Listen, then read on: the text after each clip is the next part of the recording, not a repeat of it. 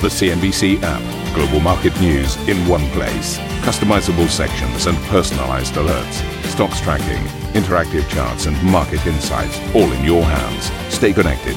Stay informed. Download the CNBC app today. S&P sees its fourth day of losses as Fed minutes show the central bank is still determined to bring inflation back to targets. St. Louis Fed President Jim Bullard telling CNBC the Fed is still ready to act. Our risk right now is that inflation doesn't come down or reaccelerates.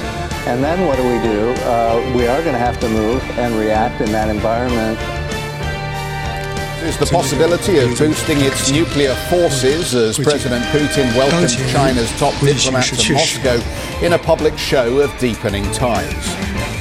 Nine leaders band together, vowing to shore up NATO's eastern flank as Sweden and Finland push for a speedy accession. Sweden's defense minister tells CNBC the alliance is stronger together. Together with Finland, could then also uh, file an application for, for NATO.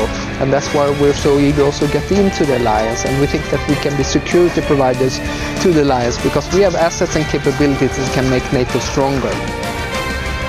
And NVIDIA delivers an upbeat fourth quarter report as the chipmaker alters its business model in a bid to hone in on the AI boom.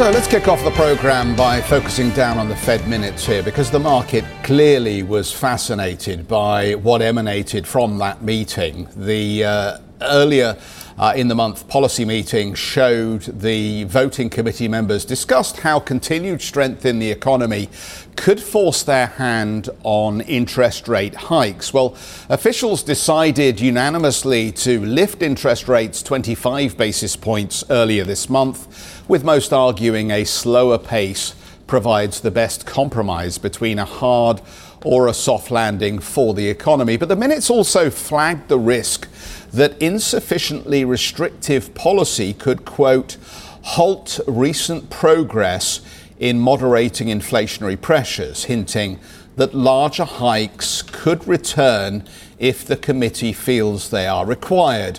The St. Louis Fed President Jim Bullard, who doesn't have a vote this year, told CNBC in an exclusive interview that he sees uh, economic strength continuing. Markets have overpriced a recession in the second half of 2022 and overpriced a recession in the first half of 2023. Maybe they're overpricing the chances of recession in the second half 2023. You got China coming on board. You've got a stronger Europe than we thought.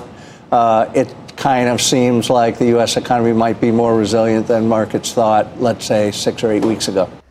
US markets battling the Fed yesterday in those minutes, uh, suggesting that uh, the policymakers will try and curb inflation. And what that means for interest rates from here, still big question mark for a lot of investors. And that said, uh, many also just looking at some of the data points we've had to reinforce this picture. US markets, it was the NASDAQ that rallied up about a tenth of a percent, in contrast to what we've seen on the back of days like this, where there are concerns about the credit story. And typically you see the money coming out of the high growth stocks. But we saw, in fact, that area supported versus elsewhere. The S&P index down about a tenth plus and about a quarter of 1% coming off the Dow. So a reversal for those two major indices. For the Dow, it is another bit downbeat session, second negative one in a row. Big moving stocks to the downside. Worth noting, Microsoft still seeing some reversal here. It was Amazon that provided some of the prop that we saw in the tech sector. Taking to treasuries, this is a read in on how the market is shaping up on the bond market.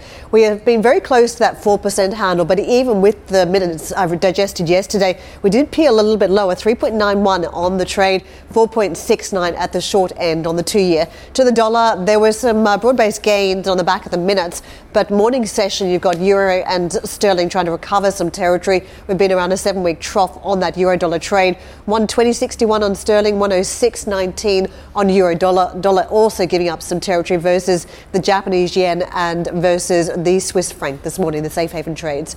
Elsewhere, to uh, the commodities complex, WTI, Brent, and gold all in favour this morning.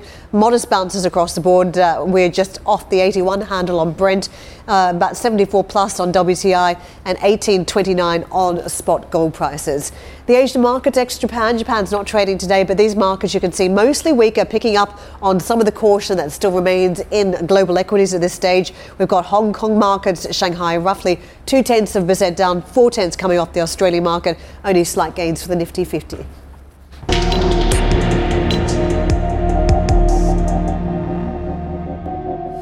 Russian President Vladimir Putin says the country will boost its own nuclear forces. This after the Kremlin announced a withdrawal from the last remaining nuclear arms control treaty with the US. Putin said Russia will continue mass production of its hypersonic missiles and will conduct military exercises alongside China in South Africa. The US President Joe Biden called Russia's decision to suspend the mutual nuclear treaty a quote big mistake. But in an interview with uh, ABC News in Warsaw, Biden said he didn't see any evidence that the Kremlin was stepping up its nuclear capabilities. We're less safe when we walk away from arms control agreements that are very much in both parties' interest and the world's interest. But I've not seen anything, we've not seen anything that where there's a change in this posture, what they're doing, the idea that somehow this means they're thinking of new, using nuclear weapons international uh, continental ballistic missiles. There's no evidence of that. China's top diplomat Wang Yi says the country wants to maintain cooperation with Russia regardless of the international situation. During a bilateral meeting in Moscow, he praised the strategic partnership between the two countries. Under the strategic guidance of President Xi Jinping and President Putin, the China Russia Comprehensive Strategic Partnership of Coordination for a New Era has begun operating at a high level. Meanwhile, NATO Secretary General Jens Stoltenberg said the alliance could not allow Russia to chip away at European security. In an interview with the Associated Press, Stoltenberg said NATO should continue defending its territory. NATO is not party to the conflict, but we support Ukraine, and NATO allies have provided unprecedented support. The other task we have is to prevent this war from escalating beyond Ukraine and become a full fledged war uh, between uh, Russia and NATO. And to ensure that, we have significantly increased our military presence in the eastern part of the alliance uh, with more troops uh, backed by uh, uh significant air and naval power to send a very clear uh, message to Moscow that uh, we protect every inch of NATO territory. The Hungarian parliament will begin its debate on Finland and Sweden's application to join NATO next week. Let's get out to Silvia for more in Stockholm. Silvia, a lot of important discussions taking place this week. Just bring us up to speed. Exactly. Good morning from a snowy and somehow rainy as well Stockholm. And I have to say that I have been in Sweden since the start of the week, and there's a couple of points, Karen, that are very clear at this stage. This country feels that it has done enough to join NATO. They have done their part, and therefore they're saying that at this stage it's up to both Hungary and Turkey to ratify the accession process for Sweden, but also for Finland when it comes to these two nations nations becoming full members of NATO. Another point that's also very clear they're still working under the assumption that by July, both Sweden and Finland will be full members of the Defense Alliance. July is an important month because that's when the NATO will have its huge summit, and therefore they're expecting that that meeting will pave the way for full membership. But of course, it all depends on Hungary and Turkey. At this stage, we have heard from Turkey, from Hungary, I should say, saying that they are going to discuss this in the coming weeks. We're expecting a vote at some point in March as well. But when it comes to Turkey, we're still unclear about their timeline. They're having elections in May, and therefore it might be all the way until June for the uh, Turkish authorities to actually say yes to these memberships. But let's see how the situation will unfold. Also important to bear in mind that we got an important announcement from Russia earlier this week. The Russian president made it clear in a speech that he was putting a pause, he was putting essentially an end to that important nuclear arms control deal with the United States. And I asked the Swedish prime minister in, uh, here yesterday, what does this mean for Sweden? Does this mean that this country feels that it's more important than ever to become a NATO member? This is what he had to say.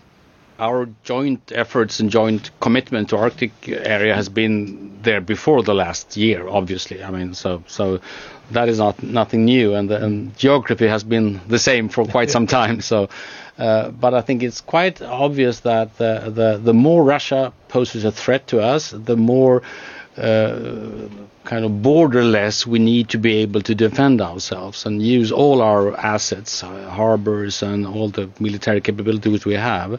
And of course, we realize the fact that in Murmansk we have we have a, a very heavy uh, Russian nuclear armament, and, and that, that's a fact. So there is very good reason for us uh, already now, but even more so within NATO, to cooperate in this very very specific part of the world.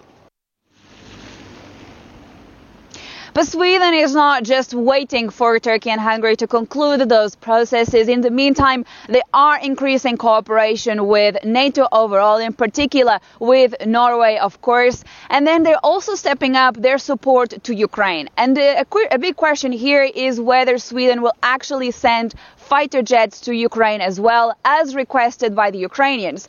I had the chance to speak to the Swedish defense minister yesterday, and he told me that it would be very difficult for Sweden to do that. Here's why. Supporting Ukraine is really investing into our own security. We provided air defense, we provided uh, combat vehicle 90, we, we do training of, also at Interflex and we do it in EUMAM Ukraine, so we do a lot of that. Fighter jets is difficult because the ones we have we need to, to use in order to, to, uh, to maintain our territorial integrity. Uh, when I look at the Russian capabilities, they're severely downgraded when it comes to the land component right now. But when it comes to their assets, both in, in the air and on naval assets, are pretty much uh, unchanged. So therefore, uh, for right now, uh, Gripen is in the too hard to do box for me. So, in essence, would you say that you are also slightly more concerned about Russia posing a threat to Sweden at this stage? Sure. What we take note of is that Russia has a very low threshold for the use of military force, and it takes great political and military risk, and that's something we're cognizant about. And therefore, Sweden, together with Finland, uh, could also uh, file an application for, for NATO, and that's why we're so eager also get into the alliance. And we think that we can be security providers to the alliance because we have assets and capabilities that can make NATO stronger. We have a strong air defense, we have Patriots, we have Gripen fighters, we have have submarines. We have a strong defense industrial base. There's no other country of 10 million who can produce submarines, fighter aircraft, very advanced combat vehicles, and artillery systems, for example. And we also have great Russia expertise in our intelligence community. So the, the, Swedish defense minister there making it clear that for the time being, fighter jets, sending fighter jets to Ukraine would be very difficult because Sweden also needs them themselves. They want to feel secure. And uh, of course, it's also important to keep in mind that when you step back and you look at what Sweden is trying to do over the last 12 months since Russia started this invasion of Ukraine, this is a huge shift in uh, foreign policy. Let's not forget that this country had for more than 200 100 years chosen non-military alignment. So they wanted to be militarily independent. And with the Russian invasion, Sweden felt that it was no longer safe to be uh, uh, on its own. And therefore, this NATO membership is becoming increasingly more important for this country. Terrific. Thanks so much for that, Silvia. We'll catch up with you a, a, little bit later on. Still to come on the programme this morning as we mark this anniversary of Russia's invasion. Um, What's the outlook for Germany? The country counting the cost of war in Ukraine. Obviously, energy prices have taken a bite out of the economy. But will Germany slip into recession? We will be live in Berlin very shortly. And for more on the Fed minutes and market reaction, as well as the latest on Finland and Sweden's ambitions to join NATO, check out the Squawk Box podcast.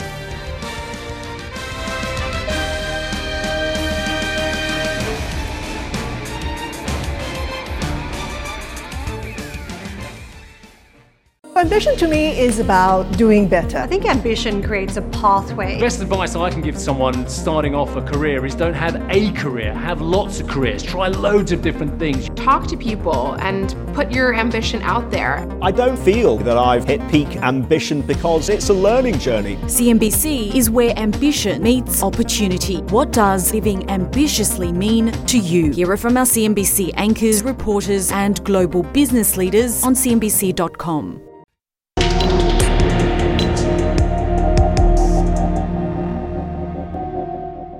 Russia's war in Ukraine has already cost Germany an estimated 2.5% of its GDP. That is less than had been expected, but it is still pushing Europe's biggest economy towards recession. And one prominent business lobby group expects more downside. The Association of German Chambers of Commerce and Industry forecast the conflict could cost Germany about 4% of GDP by the end of this year. German GDP contracted in the fourth quarter, and the Bundesbank warns output in Q1 is likely to be lower. Let's get out to Annette for more as Germany counts the cost of war. Annette. Well, thank you so much. Yes, indeed. Germany is, of course, feeling the, the, the burden from the high energy prices. We're battling with high inflation like um, many other countries as well. And that is actually one of the major um, yeah, downside effects on the German economy. So high energy prices triggered high inflation across the board. And of course, it's also, again, um, like in other countries, it's mainly the yeah, middle income sector who is feeling the brunt from uh, the high inflation. And of course, there are various estimates. The DIW, the uh, one of the most renowned German economist um, forecast institutes, are estimating that as well during the course of this year, the war and the ripple-on effects will cost the German economy up to 200 billion euro um, because of higher inflation and higher costs overall. But of course, that's only one effect from the Ukraine war. It's also about geopolitical political um, issues. It's also about um, changes in supply chains for German corporates, and about it's also about making production decisions across the globe. Um, that's one aspect, but political aspects are, of course, uh, at the forefront of the whole um, of the of the war in the Ukraine. And we're now joined by Stefan Meister, who is the head of the Center for Order and Governance in Eastern Europe, Russia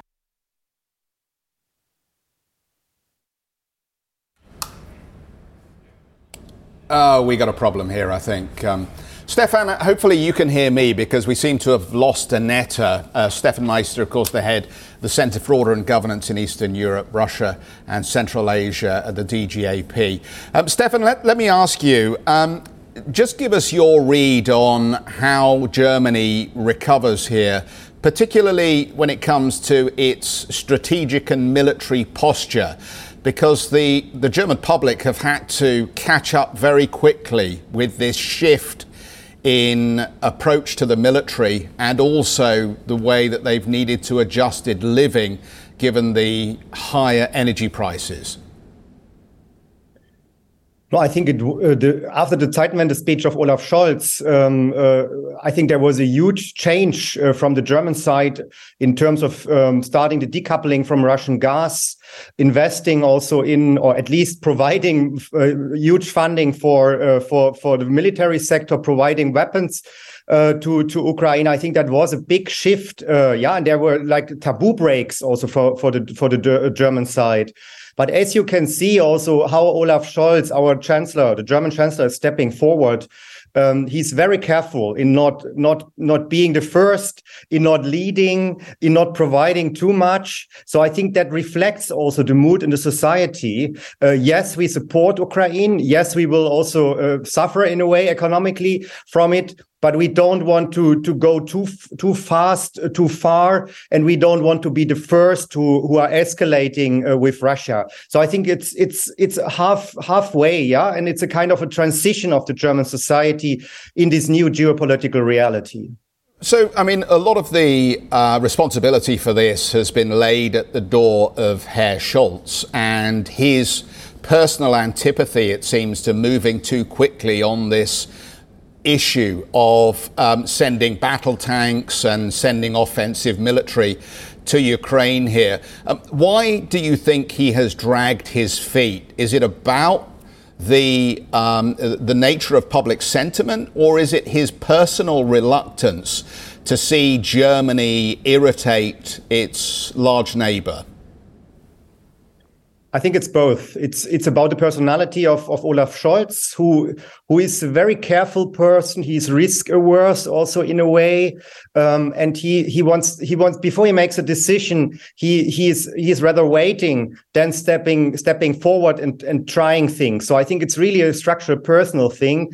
But on the other hand, I think it's also about his own party, the Social Democratic Party, which which invented the Ostpolitik uh, in during the Cold War time and also after the Cold War.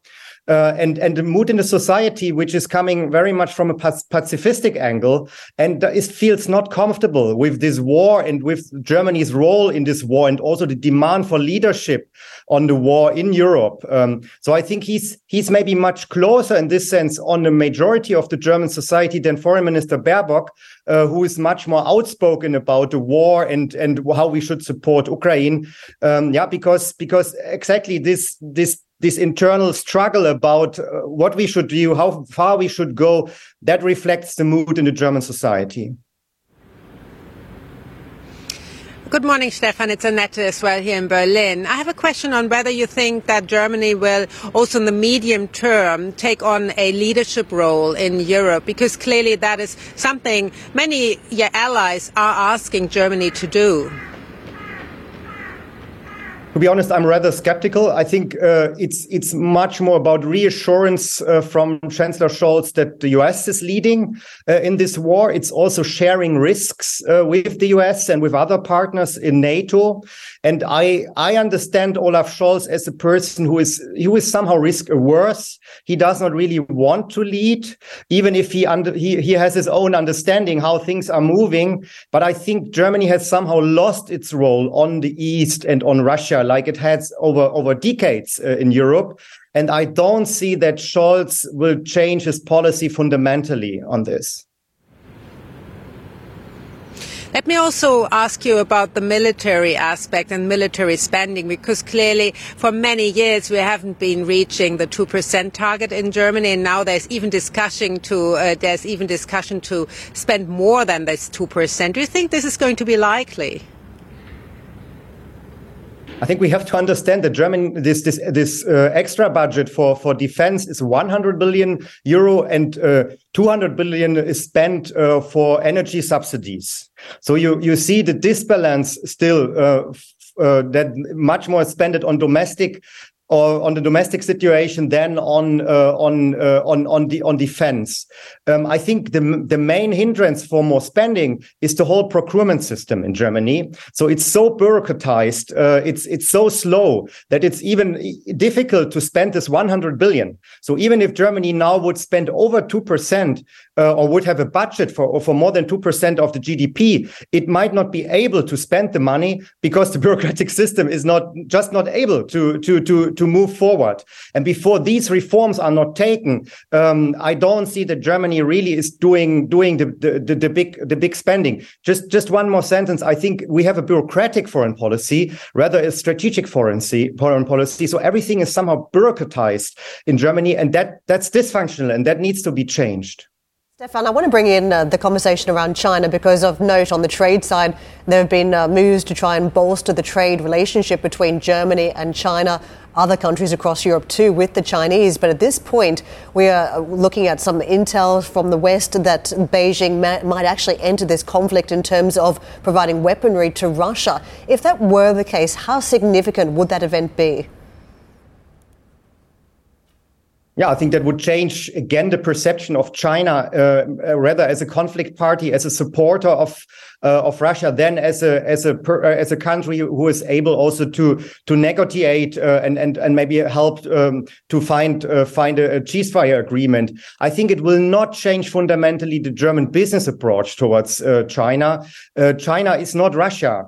China is much more important for the German economy. German economy has started to diversify uh, away from from China uh, to change also the, uh, the, the supply chains. But the, this market is just too important. There were too many investments or too too high investments into China, and I think this decoupling is is not not taking place soon. It's just about it's it's rather about diversification away from China. Um, it's again Annette. Let me bring you back to domestic policies because clearly, uh, as you were mentioning as well earlier on, the, the coalition is quite split about whether to send more help to the Ukraine, whether to finance more. What do you think will happen during the course of this year? Will that coalition here in Berlin last? I ask myself also if if the German chancellor is not taking leadership, um, it, it's it's it's really weakens Europe and I think uh, uh, then the coalition might not not survive also this year. I, I was asking myself or, or, during the last year, but I have the impression even if this coalition is in many ways dysfunctional, it's not able to to making some decisions and to also on the modern, modernization of Germany. Uh, I think still um, it's relatively popular. Um, it's it's a muddling through policy. It's it's it's wait and see and then step forward. Um, and I think still this reflects also the mood in the German society not not to move too quick uh, to forward. Yeah, so I think um, we will we will have over the year this this coalition uh, it will survive, but um, the support of the society for the war will decline. This also for for weapons supply it will decline, and we will have more conflicts inside of Germany on the on the on the move moves forward uh, with, regard to the war. More pressure on going into peace negotiations with Russia. So I think there will be more conflicts on uh, on the on the strategy in dealing with this war. Thank you for listening to Squawk Box Europe Express. For more market moving news, you can head to CNBC.com. Or join us again on the show with Geoff Cutmore, Steve Sedgwick, and Karen Tso, weekdays on CNBC.